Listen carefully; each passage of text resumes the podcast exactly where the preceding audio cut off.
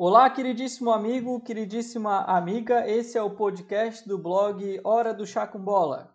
Blog que tem o prazer de misturar esporte com mais ênfase no futebol e política, que não apenas se misturam como se discute. Eu sou Lincoln Cruz e ao meu lado está Emílio Freire, inglês abrasileirado, do blog País dos Futebols. Na nossa primeira conversa, falaremos sobre o safe standing, uma tentativa de democratização nos estádios de futebol. Então pegue seu líquido favorito e deguste desta conversa. Olá, Emílio! Olá, Lincoln! Então, a ideia disso aqui é a gente fazer um podcast curto, só o tempo de você tomar uma dose do seu líquido favorito. Como o Lincoln falou, o tema de hoje é Safe Standing, que é ficar em pé de forma segura nos estádios, e vou passar para o Lincoln para explicar um pouco melhor esse tema. Bom, então, para a gente entender o safe standing, né, é, eu vou trazer aí o contexto do, da tragédia de Hillsborough. Né? Então, em 15 de abril de 1989, numa semifinal da FA Cup entre Liverpool e Nottingham Forest, é, o estádio de Hillsborough, em Sheffield, é, foi escolhido aí pela FA para sediar esse jogo. E a, o local ali de entrada, né, a arquibancada destinada aos torcedores do Liverpool, a Leipzig Lane, é, foi é, superlotada, né, aconteceu a superlotação. É, uma da, apenas uma das sete catracas funcionava, né, o que causou um aglomero é, na parte de trás ali do estádio, na parte de fora do estádio, e daí foi autorizada é, a abertura do portão de saída do setor. Então os torcedores começaram a entrar e foi aonde superlotou ali é, e resultou na morte de 96 pessoas e mais de 700 é, feridos. O mais engraçado disso tudo é que a partida aconteceu, foram aconteceu, deu início à partida, né? Apenas sete minutos apenas de jogo. Até para quem quiser tem um vídeo no YouTube é, fala, mostrando né, o, a transmissão da partida e o momento em que ela é pausada. E durante o, o jogo ali, do, enquanto acontecia o jogo, as pessoas já estavam é, morrendo e já estavam sendo pressionadas contra a grade. Até tem imagens de pessoas do andar de cima tentando puxar o pessoal que estava ali na chamada é, geral, né? as pessoas elas ficaram é, pressionadas contra a grade que é, ela não cedeu, né? Era uma grade muito forte, não cedia, então é, uma, foram cenas bem é, trágicas e acabaram no isso foi dia 15 e alguns dias depois aí mais ou menos quatro dias depois depois do, do funeral e todo aquele processo após a tragédia, o jornal The Sun publicou uma, uma matéria com o nome de The Truth, onde culpavam os torcedores, né? Então, é, e aí culpavam os torcedores, generalizando, falando que os hooligans é que acabaram fazendo a, acontecer a tragédia, falaram que os, os torcedores estavam bêbados, é, que roubaram é, as vítimas, que roubavam as vítimas, que fizeram xixi na, nos policiais, e eles basearam essa verdade do episódio é, com base nos depoimentos dos policiais apenas, e policiais corruptos, né? É, essa tragédia, ela se estende até hoje, né? A gente não tem ainda o culpado, o chefe né, do comando dos policiais naquela, naquele dia, ele foi até agora considerado inocente, é, e aqui ele é considerado inocente por um homicídio, por não acontecer um homicídio por grave negligência. Então, bem curioso aí esse fato. É, essa tragédia ela causou, causou danos psicológicos às pessoas que estavam na, no jogo, né, aos torcedores, e até tem um, um, um, episódio de um torcedor que ele não pôde, não pôde ir no jogo. Ele acabou dando ingresso para um amigo e o amigo faleceu é, lá na arquibancada. E ele acabou depois de um tempo aí é, se jogando na frente de um trem. Então, psicologicamente as pessoas ficaram, é, obviamente, muito abaladas, né? E 23 anos depois é que o processo foi aberto, então 2012, se eu não estou enganado, tá? E aí é que foi responsabilizado o, o policiamento e aí o Estado, né, o, o governo da, do Reino Unido pediu desculpas publicamente por, aos familiares é, e o The Sun também acabou fazendo uma, uma retratação, né? E a partir desse acontecimento aconteceu o que a gente pode chamar aí, é, deu start à modernização do futebol inglês, né? E a partir de 94, é, as cadeiras, os estádios foram obrigados da primeira e segunda divisão ter lugares com cadeiras. Então, apenas os torcedores poderiam ver o jogo apenas é, sentado. E o que mais chama a atenção é que a marginalização dos torcedores. Né? Na época, o, o a, a, Margaret Thatcher era quem comandava, vamos colocar assim, é, as coisas lá no Reino Unido, e ela já como conservadora que era, é, colocou aí a culpa, né, já culpabilizando os torcedores e marginalizando esses torcedores, Emílio. Eu acho que é uma, é uma tragédia realmente, né? É, tenho parentes lá na Inglaterra, eu não sou da área de Liverpool em si, sou da área de Londres, mas se eu falar com meus parentes mais velhos, a tragédia aconteceu até antes de eu nascer, e se eu falar com qualquer um deles, eles lembram nitidamente de o que, que aconteceu, de como estava passando isso na mídia, né? É uma questão interessante ali que tu colocou, a questão da modernização dos estádios, que a gente pensa que ela vem depois do Hillsborough, mas vem de muito antes. Em 81, no estádio do Coventry City, já tentavam implementar essa visão de que torcedores do futebol eram animais, que o futebol era o ópio do povo, e já vinham com essa ideia de ter um estádio ou cita, né? Que é um estádio onde todos ficam sentados. Não conseguiram implementar, o povo é, protestou, pediram para que pudesse ver o estádio, o, os jogos em pé, porque fazia parte da clima do jogo. E como que agora, só agora que o Manchester United está querendo implementar isso de volta nos estádios, né? Então, como eventos como esse que acontecem em casos emergenciais acabam gerando com que as medidas são fixas, né? Então hoje no nosso país a gente vê com a pandemia do coronavírus como estamos tentando implementar educação à distância, vigilância, vigilância em massa e o que, que vai ser o resultado disso, né? Até quando que a gente vai ficar com esses resultados? Então reflexo um pouco além do futebol, né? E é. aí podias falar um pouco sobre essa, esse caso do Manchester United, né? Que você estava me contando antes. É, então, é, na verdade, isso tudo, ele, alguns estádios, a gente vê, por exemplo, o, o mais recente aí é, e mais moderno estádio da Inglaterra hoje seria o do Tottenham, né?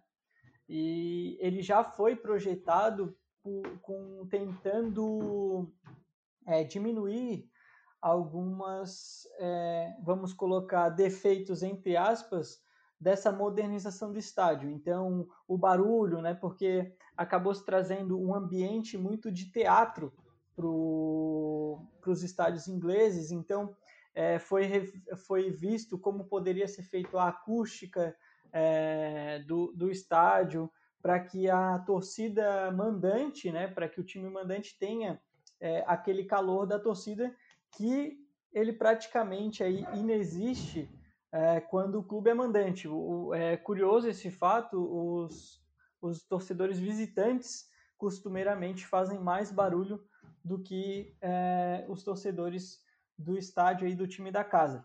Então, e aí pensando nisso, o, o Manchester United ele foi o último time agora a, a tentar fazer esse teste, dando 1.500 lugares aí é, no seu estádio para um setor onde as pessoas é, poderão ver a partida em pé, né?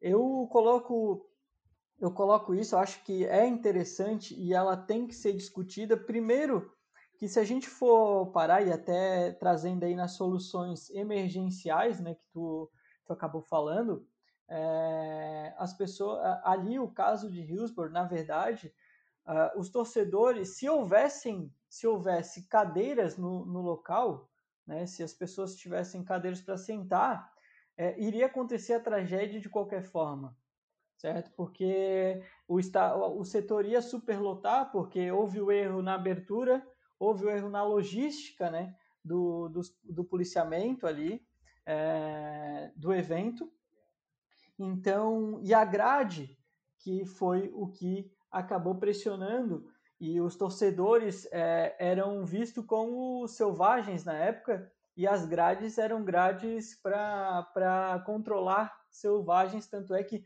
mesmo uma multidão não conseguiu é, derrubar a grade. Né? Então, é, isso tudo a gente traz aí para tentar, eu acho que uma, uma democratização dos estádios, né?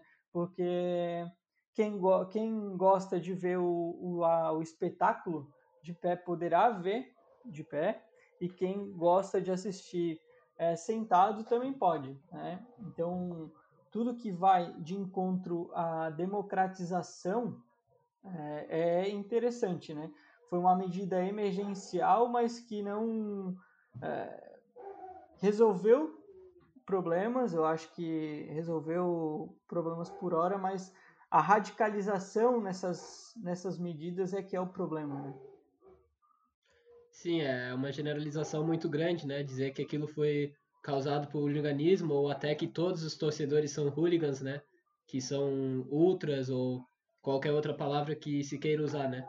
E às vezes nesse argumento também entra outra coisa, né? Dizem que, ah, mas a cadeira tá ali, tu pode ficar em pé e ver um jogo em pé no estádio. Mas quem já foi a algum jogo em estádio sabe que se você ficar em pé na área de ficar sentado, a pessoa atrás de você não vê o jogo. Então, até que ponto que isso é democrático? Sim. E o e até, a gente tem experiências aí a, em estádios. Eu tenho experiências principalmente em duas torcidas, que é a torcida do, do Figueirense aqui e do Corinthians. Então, e, e, realmente acontece acontece isso, não, não o, o setor ali que você está vendo, eu tive momentos de briga entre torcida, entre o próprio torcedor, porque é, a pessoa estava querendo ver o jogo em pé e você só poderia levantar quando a equipe estava atacando ou quando houvesse um perigo de gol. A partir desse momento, é, se você ficasse em pé, depois que finalizasse o lance, você era, entre aspas, agredido, né? E também o contrário é verdadeiro. Eu já tive, já, já presenciei fato de que você está numa torcida organizada, né? E você é obrigado a estar tá em pé ali, não sentar em momento algum. E se você sentar, o risco de ser agredido é bem grande. E até tu estava contando, Emília, sobre um, o fato ali que, você, é, que tu acabou vendo um jogo do, do Havaí, né, aqui, tu estava comparando ao jogo do Fulham, né? É, então, tipo, dá um... conta aí essa experiência para a galera. Então, se a gente for comparar aí talvez o Fulham, né, que permeia entre a segunda e a primeira divisão da Premier League, e o Havaí, que permeia entre a primeira e a segunda divisão do brasileiro, é, a maioria optaria por ver o Fulham, certo? Mas eu, um dos primeiros jogos que eu fui na Inglaterra era Fulham e Aston Villa, ressaltando que eu sou um torcedor do Arsenal, nunca fui no jogo do Arsenal porque os ingressos são simplesmente muito caros, eu não tenho acesso a isso. Mas o jogo do Fulham eu sei, fiquei sentado, é um estádio muito bonito, mas fiquei quase que atrás de um pilar, só deu de ver metade do jogo. E aí no estádio do Havaí eu já fui muitas mais vezes, talvez porque no, na região que eu ficava, no estádio do Havaí, tinha uma visão muito melhor do campo, podia ficar em pé, podia cantar, podia se expressar melhor, né? Então, até que ponto que essa forma de ficar sentado é melhor para o torcedor? É uma pergunta coerente aí de se fazer. É, você é, impor coisas que não necessariamente sejam agradáveis a todo mundo, né? E aí tu fala de, uma, de um processo que é interessante, que é a modernização, né, que é, mas você acaba gourmetizando, né, e elitizando, e aí você retorna às origens, você tenta retornar às origens do futebol, né? É, se a gente parar para pensar, o futebol era um, nasceu como um esporte de elite, né? Uh, até naquela na série do Netflix é, The English Game é, retrata ali os caras falando que o, que, o, que o futebol é um esporte de cavalheiros, né? E aí você tem um processo onde o, o e aí já entra na outra questão do ópio do povo, né? E, e é uma representação de que não é, porque a sociedade ela começa a, em todas as suas classes e âmbitos tomar conta do futebol e se expressar, né? É, através do futebol.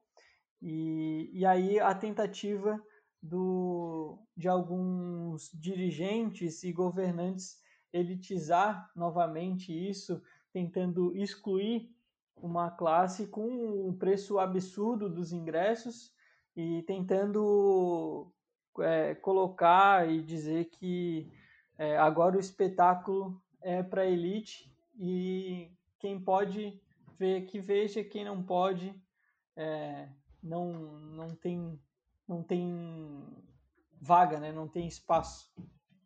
Exato. Se a gente for fazer uma comparação, talvez, com o governo da Inglaterra da época, né, da Margaret Thatcher, que era um governo conservador, e se a gente for fazer uma comparação com o nosso governo de hoje, que, para não dizer mais coisas, é conservador também, né?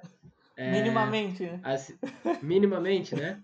A gente vê aí o ministro da Educação, o Abraham Weintraub, falando que o Enem não é, não é para corrigir desigualdade social, e sim para achar os melhores dentro da profissão, dando uma ideia do que aqueles outros que não são capazes de fazer o, o Enem, o Exame Nacional do Ensino Médio, não são capazes de exercer uma boa profissão, né? E a gente vê isso muito dentro do mundo do futebol, que aqueles que não são capazes de pagar um, um valor mais acentuado no ingresso, não são capazes de se comportar no estádio como deveria ser. Então a gente, isso não é simplesmente coincidência, né? Isso é uma um projeto, é uma visão mesmo de que o futebol é o ópio do povo, os torcedores são animais e até talvez tenha influenciado, né? Que um dos do, das coisas que acabou influenciando esse caso de tragédia em Hillsborough foi que tinham colocado uma grade entre o campo e a torcida que acabou causando aí essa grande tragédia, né? Então a gente vê que acaba atrapalhando essa visão de governo do povo, né? Sim. E o até entrando nessa questão, fugindo um pouco do tema do Weintraub, ele, ele deu continuidade ao Enem no momento onde as pessoas têm a aula, vão botar aí de uma maneira suave, de forma precária, né? Então, não está tendo praticamente é, uma absorção de, de conhecimento por todos, a dificuldade ao acesso agora nessa época, como tu falou ali no começo, né, de, de das aulas online. Então, isso tudo afeta, prejudica uh, a classe mais baixa e, mesmo assim, a gente tem o ministro da Educação que mantém é, o, o Enem, né? Mas é, eu acho que, que é isso, né? É, a gente, claro, que Hillsborough, ela, ela, ele não trouxe tudo de ruim, né? Não é tudo que foi feito ali foi ruim. Eu acho até que é uma coisa válida até para implementar no Brasil, que é o, o que acontece na Inglaterra, depois de Hillsborough, que é você identificar as pessoas que estão ali para fazer confusão ou as pessoas que entram dentro do, do, do campo. Então, elas são identificadas né, e, e são punidas. Aqui no Brasil, você marginaliza, né? Então, por exemplo, acontece alguma coisa no estádio, é, por exemplo, ah, não, porque é culpa da torcida organizada tal, é porque é culpa e nem e, e a torcida organizada, ela não, ela não é, é você não pode generalizar. Ela, muitas torcidas foram criadas para combater até e dar voz ao, ao povo de é, da maneira que, que ele se encontrava naquela época. Por exemplo, é, eu até escrevi um texto recentemente sobre o, a democracia corintiana e a Gaviões da Fiel ela foi é, fundada com o intuito de, de lutar contra o regime é, de governo da época, que era o regime militar, combater ditaduras que aconteciam não só é, aí, é, no governo é, do, do país, mas também do clube em si, né? Então, é importante que você puna o CPF e não o CNPJ, né? Nem todos ali são mau elementos ou coisa é, nesse sentido, né? Então, essa é uma. É, eu acho que é um, é um, é um fator positivo aí é, de, dessa, entre aspas, modernização aí do futebol inglês. É, tem que ir sempre na raiz do problema. É, essa questão do CNPJ, né? Aqui no Brasil acaba no momento que a gente está valorizando muito o CNPJ e não o CPF, né? Dando dinheiro às empresas e não às pessoas nesse momento crítico que a gente vive. Mas tem que ir sempre na raiz do problema. Se a gente for ver o caso do fake news, né? Que é um fenômeno aí mundial que a gente está tendo, tem uma sutil diferença entre, diferença entre desinformação e misinformação. Desinformação são aqueles atores que querem realmente fazer mal, e misinformação são aqueles que compartilham por ignorância, por não conhecer, por não saber que aquilo é fake news. Então a gente tem que punir aqueles que fazem desinformação e não misinformação, fazendo um, uma paralela aí Sim. ao que o Lincoln falou, né? Que a gente não pode chegar e punir uma torcida inteira por causa que uma pessoa invadiu o campo. Não faz sentido. Exatamente. E só lembrando, né? Uh, eh, para a gente fechar esse bate-papo aí nosso, só lembrando que a fake news ela vem da onde você também pode é, descobrir que aquilo ali é falso, né? Então você tem o celular na palma da mão, é onde você recebe a fake news, você entra na internet no mesmo celular e, e vai em busca da informação verdadeira, né?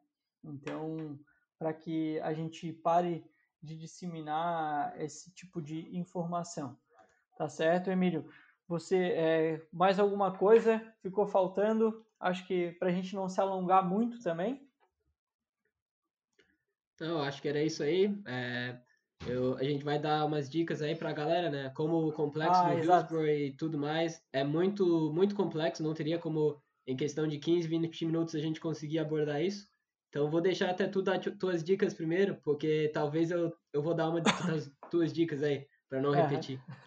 Tá certo. É, bom, é, o intuito aqui do, do nosso podcast é justamente levantar o questionamento né, e, e, e colocar de maneira é, breve né, o, da melhor forma possível. E quem está nos escutando pode aí também é, contribuir nos nossos canais. Né? Eu vou dar a dica e depois a gente passa aí é, os canais que a gente tem para comunicação e aonde as pessoas podem acompanhar o que a gente vem, vem publicando né, e vem fazendo. Bom, eu tenho, eu vou sugerir dois podcasts, já que a gente está iniciando aí nosso primeiro episódio né, nessa plataforma.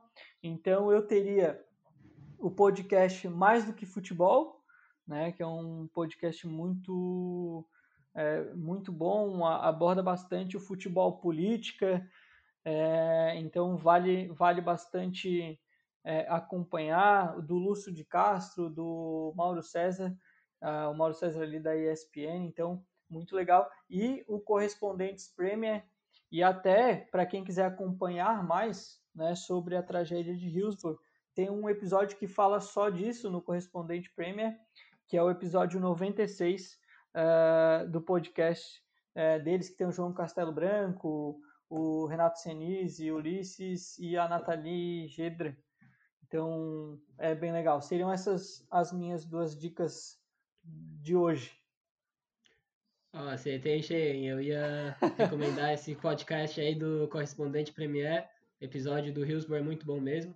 Então, vou ficar com duas recomendações aqui. Um é um filme do Netflix, chama Ultras mostra sobre um grupo de ultras, que é uma torcida organizada quase que hooliganismo, assim, né? Do time do Napoli, da Itália. Um filme bem interessante para mergulhar um pouco nesse mundo. E o outro é um texto que não tem nem a relação com o futebol, mas com o momento que a gente está passando, que é um texto do Yuval Noah Harari, O Mundo Após o Coronavírus. Está disponível no site Carta Maior. É um mergulho aí para dentro de alguns assuntos que a gente falou do, do Covid, das emergências, de como isso afeta a gente. Então lê lá se você quiser saber mais. Perfeito, Emílio. Boa aí as tuas indicações. É, bom, Só lembrando então, galera, que toda sexta, esse é o nosso primeiro episódio, então toda sexta às 17 horas, 5 horas da tarde, será é, postado e será o nosso horário, aí o nosso encontro para você é, se degustar aí do nosso, da nossa conversa. E é, os nossos canais, então, é, você pode entrar aí no hora do chá com bola.home.blog, né, o blog ali onde eu acabo escrevendo é, textos sobre futebol e política e a mistura dos dois. O Instagram também do Hora do Chá com Bola, arroba Hora do Chá com Bola. O Twitter, Hora Chá com Bola. Facebook também a página do Hora do Chá com Bola. E, por final aí, o canal do YouTube. Se inscreva lá, é, compartilhe o vídeo. É, canal Hora do Chá com Bola no YouTube também. E Emílio, pode passar aí seus, seus contatos. É só para lembrar também, quem quiser contribuir, dar alguma sugestão de tema, é, nós temos o e-mail também, que é a hora do chá com bola, arroba, é, outlook.com. Show de bola. É, então, minhas redes sociais, no Twitter e no Instagram, Emílio B. Freire, pode seguir lá se quiser acompanhar mais do que a gente está falando aqui, muito mais. E eu tenho um blog também, paísdosfutebols.wordpress.com. A ideia dos Países dos Futebols é dar voz para as outras vozes do futebol, ou dos futebols, né, que são vários. Então, se você também quiser escrever algum texto, falar das mesmas coisas que a gente está falando, pode entrar em contato que a gente está buscando aí dar outras vozes ao futebol. Bom, Emílio, seria isso então. Ficamos por aqui. Obrigado aí pela, pela conversa é, e voltamos na próxima sexta às 5 horas. Lembrando, se puder, fique em casa, cuide-se, use máscara e é isso aí. Muito obrigado pela sua audiência.